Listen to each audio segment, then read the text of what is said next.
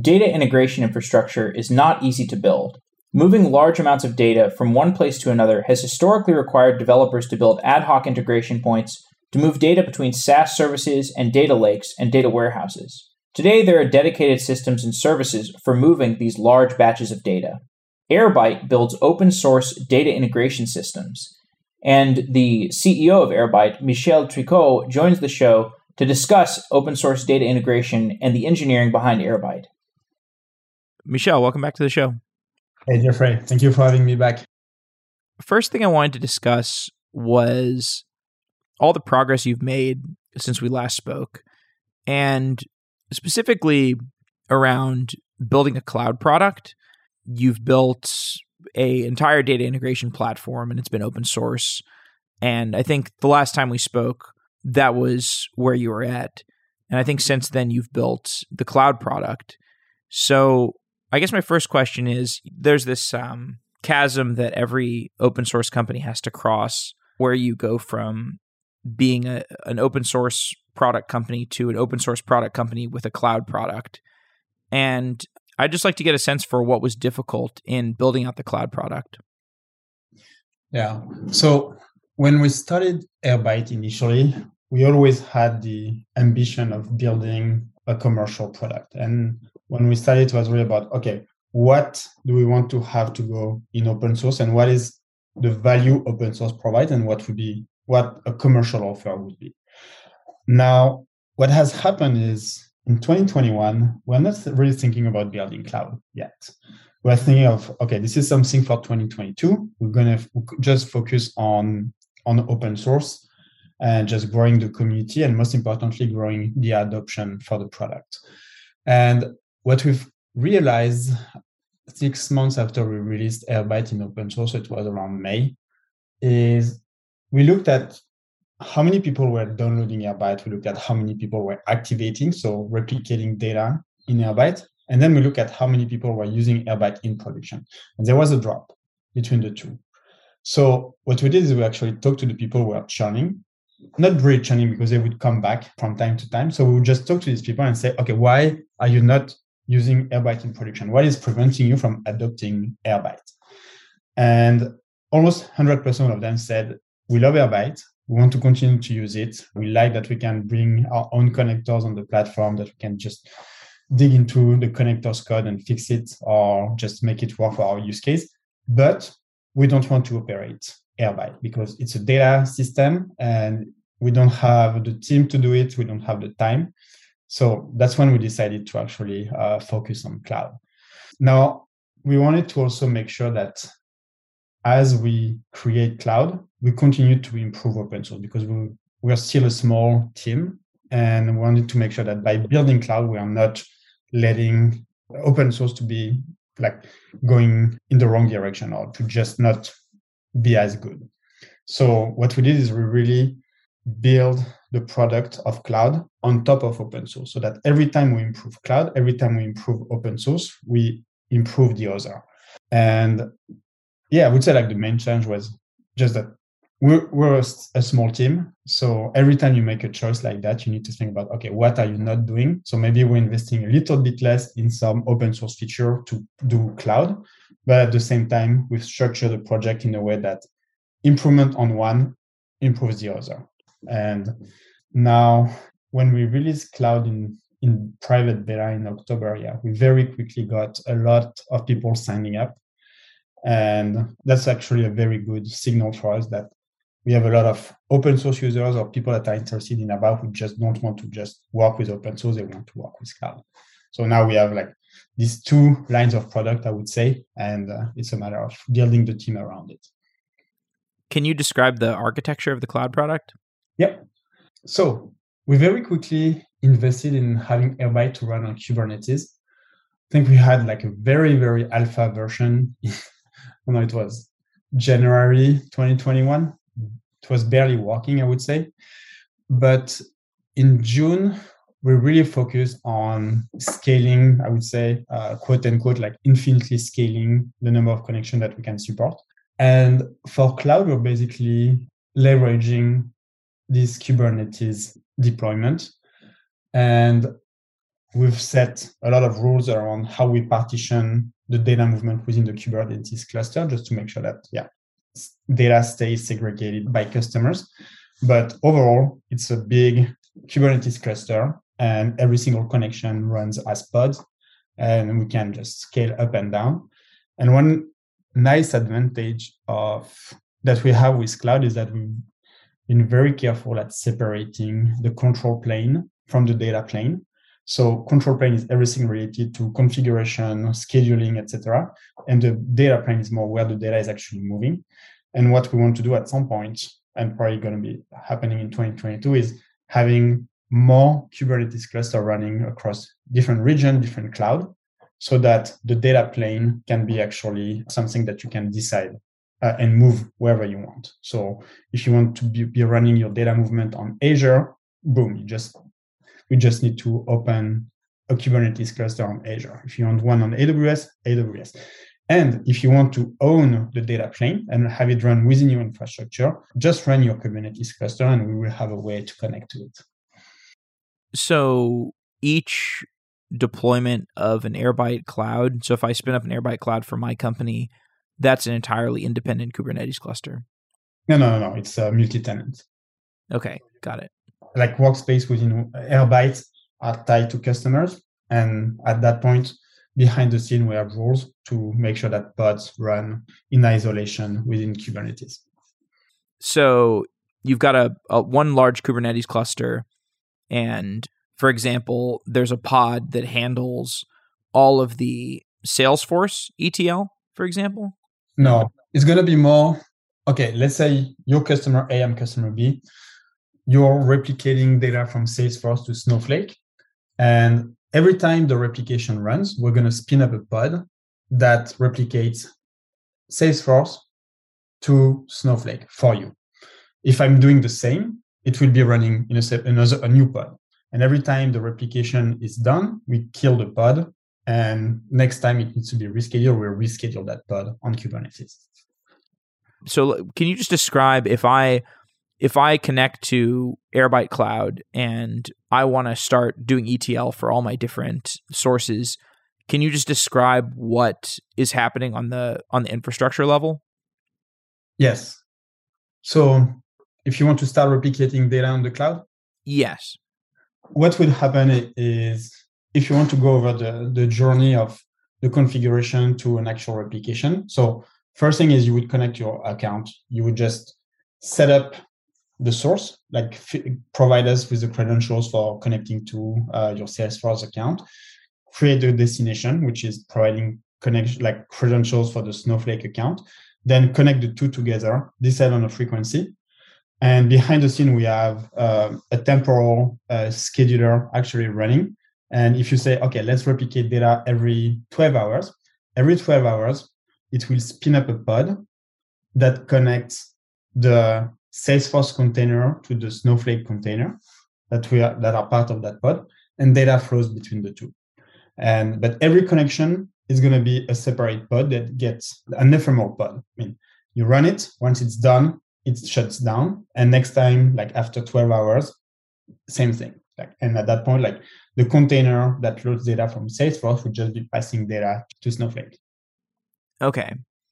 Are there any interesting scheduler challenges to scaling up the the large Kubernetes cluster that runs that whole that runs that whole Airbyte cloud? I mean, the first thing is everything that you know the way we package connectors is we package them as Docker image, and the reason we did that is because we want to be language agnostic, and also because Docker allows us to encode what is the environment that is needed for that connector to run. So I don't know if you have a Salesforce connector that require Python version, I don't know, 2.7 or 3.2, it doesn't matter to us. We don't need to install that environment. It's already part of your Docker image. And that's a very nice property of Airbyte, which is every single connector can run by itself. And you never have to worry about having anything else than just Docker install or like something that can execute, uh, that can run a container in terms of, I mean, obviously that's a little bit heavier than if you, we had like a Lambda function to do it. but the Lambda would be more complex to maintain over the long term because you don't have this environment isolation. And some of the things we had to be clever about is, you know, when we check connection, when we get the schema of the data at a specific source, these are UI type of interaction. So you need to reply very quickly. And scaling pods can take a long time. Like having them to run, giving you the result can take a long time. And here we have to separate everything that is that we call like a user interaction result versus yeah a replication process to make sure that yes we have fast response so that we can display information on the UI whereas the replication can take a lot longer so here it was about having separate node pools for the fast interaction like different kubernetes configuration for have to have them like run faster uh, lower timers etc etc and for the, the scheduling, we're using a scheduler called Temporal, which is something that came out of Uber that is known to really scale at massive with massive number of jobs. And that has very, very fast yeah, scheduling functionalities and very nice guarantee in terms of how runs get reproduced, how jobs get uh, retried. And we rely a lot on, on Temporal for like scheduling jobs on Kubernetes.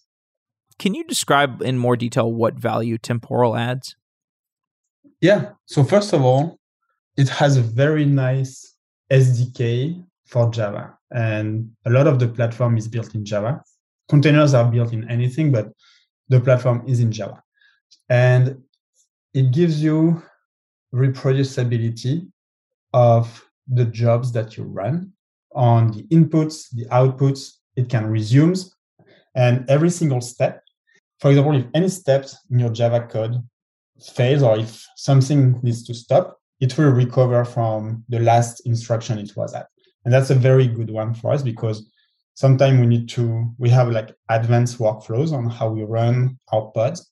And we want to make sure that we don't do things that we've already done or we don't like, yeah, we don't rerun things that we've already run. And also it's good for debuggability because now if a job is failing, we have access to all the inputs and the outputs and it's easier for us to see what went wrong and try to reproduce the, the bug or the or the error. And the, the SDK is very, very convenient because it's completely it's not like we were using Airflow and we would have to suddenly write scheduling in in Python and have like all these jobs. It's it's part of our uh, tech stack, and it scaled very, very to, to a lot of jobs, and that was a key for us we've done a few shows on on temporal. Maybe you could. I mean, this is going off on a bit of a deviation, but maybe you can just talk a little bit about the classic struggles of workflow management since you've been working with with various data workflows for years. Can you just talk about the the struggles of workflow management historically and how those have eased up over time and and how temporal is is is something that that makes things a lot easier?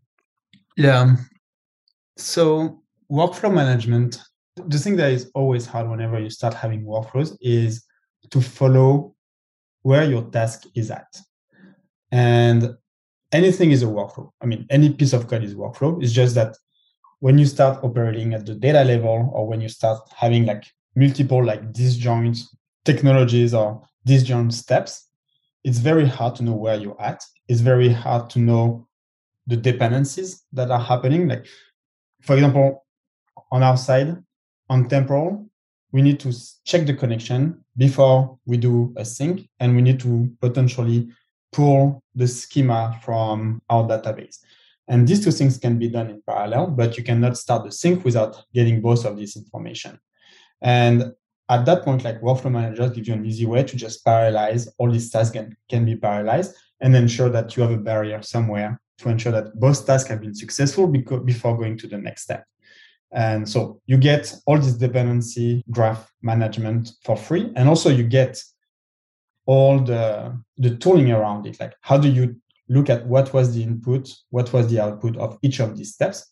And in terms of observability and debuggability of your system, that is a huge help. Otherwise, in the past, you would have just what would you have done? You would have had like logs and you would have had to put some breakpoints somewhere into your code to figure out where are things breaking, where are things not going well. You would also have to keep track of the input and the output, so persist them somewhere. And all these workflow managers, they do all of that for you. They track the state, they make sure that each step is reproducible. And as an engineer and as someone who operates with data, this is key. You want to think of everything as almost like functions that takes input, provide output, depend on each other. Because once you have that, it makes yeah the operation much simpler. No, no, if that was clear enough. no, no, it makes a lot of sense. Is it just fundamentally like a challenge of competing over shared resources in like the workflows compete around shared resources and therefore it's it's difficult to design workflows that are safe from problems like race conditions? No, it's not just that. It's also decomposability and composability of systems where if you build one step to check connection and you need to use it for another type of, of, uh, of workload, you can reuse that step. So it allows a lot of your business logic to be composable and to have dependencies with each other and to be reused. So that, that's a big advantage of all these workflow manager, whether they are Airflow or, or temporal, is this ability to compose what is the flow of your business logic. And this is at, at, at a high level, but that's ultimately uh, what it does. And you can just put all these building blocks, rearrange them the way you want, and just pass inputs and outputs from one task to the next. So, when it comes to designing a cloud product for something like ETL, there are all these distributed systems problems that used to be a lot harder to tackle, I would say, before Kubernetes or before temporal even or even before airflow. So you know given that you've you've been working in in data integration for a pretty long time are there any other points around what makes building a cloud product easier today than it might have been 5 or 10 years ago? So first of all having systems like kubernetes is a game changer. With a cloud product you never know.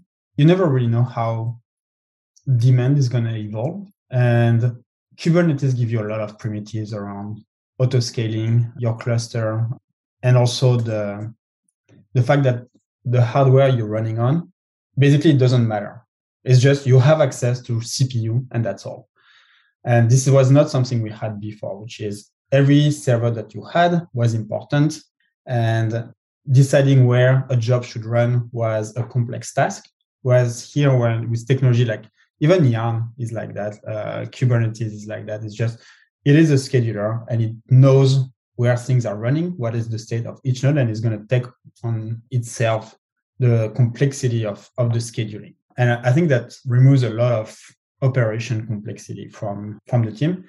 Also, because now you're not tied to a specific server, it also forces better engineering practices around having being stateless as much as possible, being idempotent as much as possible because you never know if your pod is going to be rescheduled somewhere. It also forces you to think about having multiple versions of a pod running, like redundancy.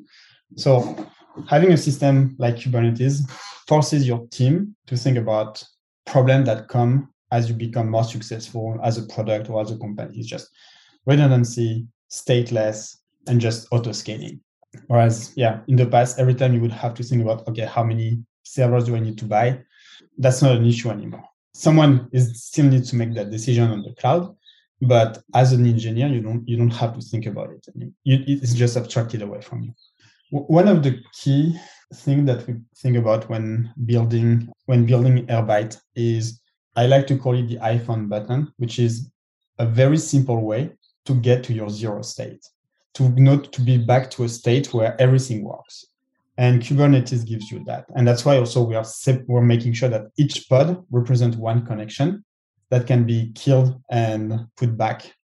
Is it ensures that as the connection runs, you don't keep bad state in memory or in your in your application. Just kill it all the time and you restart it when you need it. So you don't have any kind of drift on I don't know, memory in terms of bad internal state. It's just you always start from a fresh state. And that makes debugging and building software much easier. So was the bulk of your your code from uh, the cloud product written in Golang? No, it's in Java.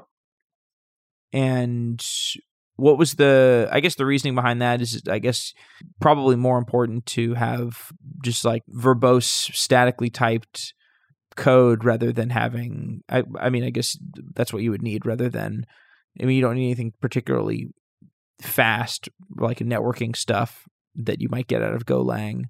I mean any particular uh, other benefits for building in java? Just what you're familiar with? I think it's more more like what the team was familiar with, and these are not places where we need to be. All the platform is not where we get the scale. We get the scale from the connectors, and we get the scale from Kubernetes.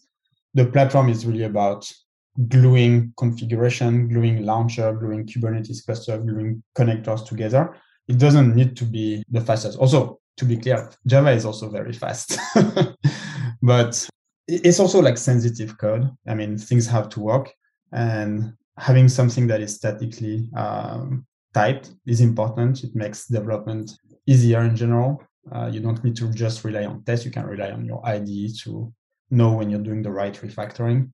So I think it's just yeah a way of developing software that the team is more familiar with. And historically, data and big data is is very uh, Java heavy. Whether it's like if you look at Kafka, if you look at Hadoop, if you look at HDFS, if you look at everything, or if you look at Spark, I mean, it's Java, Scala, whatever, but they come from a from a JVM.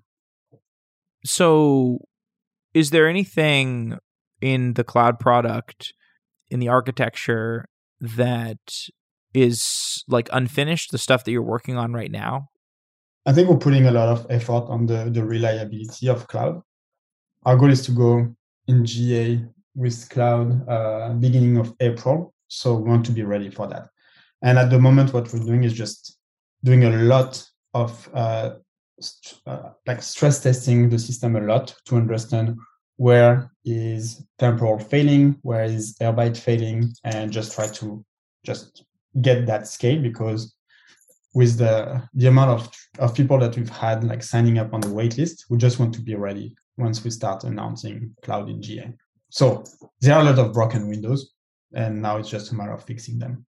Where are the failures that occur that you're looking to make more, more reliable?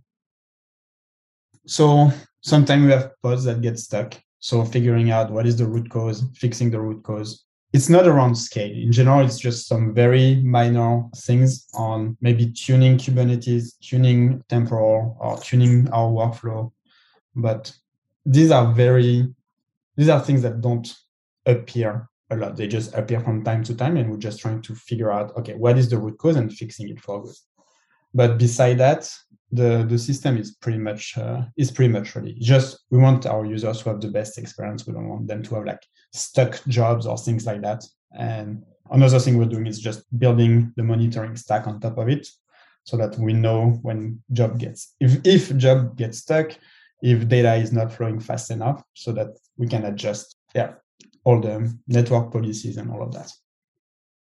When you think about the hardest parts of scaling the company outside of just raw engineering problems, uh, like what we've discussed with the cloud system, give me a sense of what's difficult about scaling a company when you you've gone from I don't know how many people you had last time we spoke, probably like 20 or something? No, no. Last time we talked, probably were at about, I think it was early last year in 2021. So we're probably like six or seven max. Six or seven people. So now you have like 100, right? No, we, we're about 50 people. Yeah. 50. Okay. Yeah. So how have you changed organizationally over that period of time? Yeah. So first of all, because also we're a remote company, there are a lot of things that we need to make sure we, we also put in place to ensure that we still have some good glue between people. But scaling from seven or five to uh, to 50, you need to communicate a lot more. Uh, I would say, say that's the first thing is you have more chance that someone misunderstands something. So repeating what needs to be done, like providing context and repeating context and it is key. And after that, it's about how do you onboard people? Because when you grow at that pace, you need to make sure that people, when they join Airbyte, they have a great experience. When you're seven to 10 to 15 in general, it's a different profile of people, like people who just are building everything because nothing exists. But after when you pass 20 or 30, people also have an expectation on how they're going to be onboarded on the team to be as to have an impact as quickly as possible. And that is something we've spent a lot of effort on and we continue to spend effort on, which is when someone starts at Airbyte, how do we give them the best experience? And uh, yeah, that's I would say these are the like keeping a good culture, keeping people happy, and just get them a good experience when as they work at Airbyte is the is the key challenge. Now, one of our goals is to grow to between 150 to 200 by the end of the year, and there will be other challenges. And but investing in the people structure is key for us because that is what will allow us to have people who feel good at Airbyte, people who have a good experience, and it will ensure that we also continue to keep the culture that we've built so far. It will create a bit of chaos, but if we have the right people infrastructure, we can absorb that chaos and just make it use it to our advantage. There are a lot of newer data products that have come out over the last four or five years or come to prominence over the last four or five years. And a lot of them are, are related to ETL or reverse ETL. And then there's also products like Segment or RudderStack or mParticle, these various data transformation, data integration APIs. And that's kind of different than how things were 10 years ago, where you had to do everything with Hadoop or just, you know, writing ad hoc ETL jobs although you do move to a place where you have this plethora of tools and plethora of places to manage. So obviously it's it's easier in the sense that you don't have to have to manage as many pieces of infrastructure yourself. You have a lot more cloud hosted products that you can use. But when you go to this place of having so many tools that you take off the shelf, does it create any new problems for people that are using a wide variety of these data integration tools? Are there are there new problems that arise when it goes from this world of roll your own data infrastructure to use a variety of cloud managed products? Yeah. I think every time you fix an existing problem, you generally create a new category of problem down the line. If you look at what existed 10 years ago, 15 years ago, these were all very monolithic solution where it's very top down adoption is generally the CTO or some exec makes the decision that tomorrow we're going to be using solution X and every piece of data is going to flow through, through, through that solution. And you realize that when you have a monolith like that or an end-to-end solution, in general, they've been thought with covering a person like they are biased in how the vendor was thinking about data processing. The moment you start going a little bit away from how that big end-to-end solution was thought to be to work, you have to do something on the side. You have to, to take your team and build a secondary system to handle that. If you want to add more quality step into it, you can't because these systems are not flexible to just let a build uh, another block to control data. And I think what we've seen over the past 10 years is that all these solutions are specializing to become much better at what they do. I mean, if you just look at data warehouses, that's exactly a symptom of what has happened, which is instead of focusing on data quality, instead of focusing on data loading, instead of focusing on all of that, they just say, you know what, we're just going to focus on putting super fast SQL on top of data and we'll take on us how we want to organize the data, how we want to optimize storing the data. But they just focus on the value they were providing and they just wanted to focus on the compute. problem is that once you're in that state, then you need to replicate all the other components that existed in this end-to-end solution. And that is what has happened. So yes, it comes with, and that's why you have solution like Airbyte, you have solution like DBT, you have solution like Tableau, like Looker, you have like all these, or like Reverse ETL, like Hightouch, Census, and other, you have all these little things that add themselves to create a stack that is the mirror of what your organization is. Just that nobody knows better than your organization what you want to do with the data and how you want to leverage it. And at that point, yes, you create a little bit more complexity because now you need all these tools to integrate with each other. But at the same time, now companies have the choice to just add the tool that they want and to use the one that is going to be the best for their business. So if you need Tableau, you use Tableau. If you need Looker, you use Looker. If you need Hightouch, you use Hightouch, but you don't need to buy a full end-to-end solution that tried to do everything. I mean, you can make a parallel with what happened in software development. Before everything was a monolithic application, then it became microservices. But you have two two side now, which is monolithic. Some people think monolithic is better. Some people think microservices are better. In the end, it's never one or the other. It's just a compromise that you need to do to serve your business interests and your organization interests. And it's the same for data. Maybe for some places you will need a monolith end-to-end solution, and for other you will need just um, building blocks that communicating with each other and that are providing value. I hope that answered the question. No, it does. So there are overlapping pieces of functionality. Like there are obviously competing products in the ETL space and the reverse ETL or ELT space. And obviously you you know you have your bias, but I'd I'd just like to get a sense for if we want to present this in an unbiased way, what are the axes on which people should be considering the different ETL and reverse ETL options, or or more more generally, if I'm trying to construct my data stack, what are the questions that I should be considering? Yeah, so I think there are axes to need axes to to think about. There is also the skeleton you need to think about, which is if you're looking at building your data stack, there are at least four pieces you need to to decide on before you can start having like incremental addition of building blocks. First one is you need to pick what is your processing engine. So that is the first step. You don't have a, a data stack if you don't have a processing engine. And the processing engine is going to be a data warehouse, a data lakehouse, like whatever you want to call it. It's like the thing that allows you to process data is the compute. Then you need to be thinking about how do you actually get data in.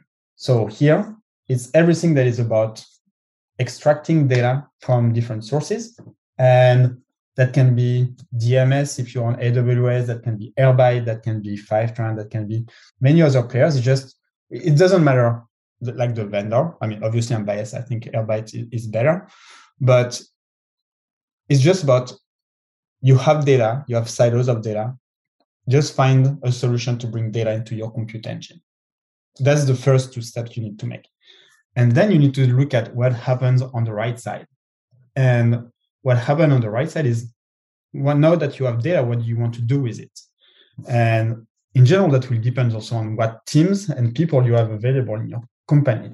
If you have mostly non-technical users, but just BI users, then you probably want to go for uh, like a BI tool. If you have heavy growth team or marketing team, maybe you need to do some reverse ETL. It's just the dimensions are basically what your team is comfortable with. If you have people who are technical, maybe they're good with SQL, maybe they're good with DBT. It's just having all these building blocks actually allows you to pick what is best for the team you have available or for the team you want to hire for. And also it can also be about what kind of guarantee you want to provide on data. Some people don't care about the quality of some data sets, so they don't need to buy a quality tool. Some make very important financial decision based on the data that they pull in. So at that point, they need to bring some quality tool into it. And that's why like not having a monolith end-to-end solution is important. It's just you are building your data stack based on what your team needs and what talents you have available. But you always need the first two steps, which is you need your processing engine and you need your loading engine. And after that, you decide how you want to leverage it. So, given that you're, you're interacting with lots of large companies that are using Airbyte, are there any specific canonical challenges that you see companies with large data infrastructure encountering? Like, what are the modern canonical data problems? So, first of all, there are many, but to go from left to right, first of all, it's just the amount of places where they have data. That's a key problem for them. And today, many of them are just building connectors internally. That is one piece. The other one is going to be around, especially as, as the stack becomes bigger, is more around the discoverability of that data. So they have bigger and bigger team to extract insights from data or to do something with the data, but they don't always know what data is available and what it means. So at that point, it's going to be more around like the cataloging and the discoverability of your data. And then you have a lot around observability. And here it's more how much can I trust the data that I'm working with? Is it fresh? Is it are there any bugs there or in, in my data? Am I making the decision with the right data? So just access. Am I accessing it the right way? And am I actually accessing it? Can I empower more people in my team to do something with it? So when you say access, are you saying like there's a struggle around properly permissioning large cardinality data sets? So you have around permissioning, like can should that team have access to that data? I mean, if you have social security number into your data warehouse, you probably want to make sure that only specific people have access to it. But it's more that with the simplicity of data warehouses, now companies can hire profiles and talent that are maybe a little less technical than a data engineer but that have very strong domain experts in what they are analyzing. And these people, you can grow these teams faster than a data team. So you want to make sure that this team can be onboarded very quickly, that they understand what data they are manipulating, that they have visibility into what is the data that they are uh, working with. So that's what I mean by discoverability and, and access. So permissioning and just, yeah, the discoverability of it. When you talk to companies that have existing data infrastructure, like a lot of, let's say they have a big Cloudera installation of Hadoop stuff, or they have a lot of uh, legacy ETL jobs that they've written in ad hoc infrastructure. Is it a priority for them to migrate to better ETL solutions? Or do they keep their existing ETL and just kind of put new jobs onto something like Airbyte? I think it really depends. We have people who are just looking to completely move away. I don't think they are incompatible with each other. You can still have like a large Cloudera deployment, especially if you have like big operational workflows uh, processing lots of data. And maybe you just want to have something that is faster for your analytics. And at that point, there is a bridge that you can have between your big HDFS Hadoop cluster into into a Snowflake. And it's just it's a different persona that is using either of this system. If you're looking at Cloudera, is going to be core data engineers doing something. Sometimes they provide interface in front of it, but if you're looking at data warehouses, it's more like analytics engineer, data analyst, etc. So I think you can have a bridge between the two. It's just what do you want to do with that data? I've used both. I know we were using Hadoop and Spark for big joins across terabyte and terabyte of data. We probably would could have done it with the warehouse. Would have would it have been as cost efficient? I don't know. But what we what I know is that we were able to also feed a lot of data into data warehouses and let other people that are that were not data engineers to actually be very fluent with the data and to make the right decision with it. So it doesn't have to be a migration. I think these two systems can live together. Now, this, the problem that both of them have is like accessing the data when it's across many, many sources. That's always the same problem. It's just your teams use more products, your team use more SaaS services, your team have data in more and more S3 or GCP buckets. And just how do you get access to that and how do you empower people to access that data? but these are just compute engine if you think about it. So they are part of like this central place where w- once you have the data in, you can enable your team to do what they want with it. As you look forward, I would say the core product is getting very dialed in, and you have an opportunity to lever up into new products. What are your priorities for what kinds of new products to build? I don't know if I would call that a new product, but it's more new ways of using Airbyte. The thing is, right now we're really focusing on creating all the physical pipes between sources and destination. That's the core focus of the company. And you know, the um, what we call our North Star for, for Airbyte is the reliability and the ubiquity of these pipes. So that is what we're going to spend a lot of our time in the future is making sure that the pipes work and that we have the right processes in place in case they stop working. And the second one is making sure that we can access data in more and more places. And more and more places can mean more APIs, more file formats, more databases, but it can also mean more geographies. So whether it's having access to data in Europe, whether like having data access mm-hmm. to data in uh, APAC, whether like having data within your own infrastructure, and that is what we're going to be focusing on. So I don't know if you would call that new products, but the way we see it is just about reliability and ubiquity. Is there something particularly hard about what you said about like you know accessing data in a different geo? Yeah i mean you have a lot of local regulation. So at that point it's you become a partner with, with your customers on what they can and cannot do with data. Yeah like different geo is complicated especially if you look at what like between europe and um, and the us there are some regulation in place on what you can and cannot do with data mm-hmm. same thing like if you have like medical data in the us you cannot just move it without thinking about it. So what what kind of security do you need to put in place to ensure you're moving the right data? Cool. Well, Michel, it's been a real pleasure talking to you. Time flew by, and congrats on on all the success. Yeah, thank you very much, Jeff.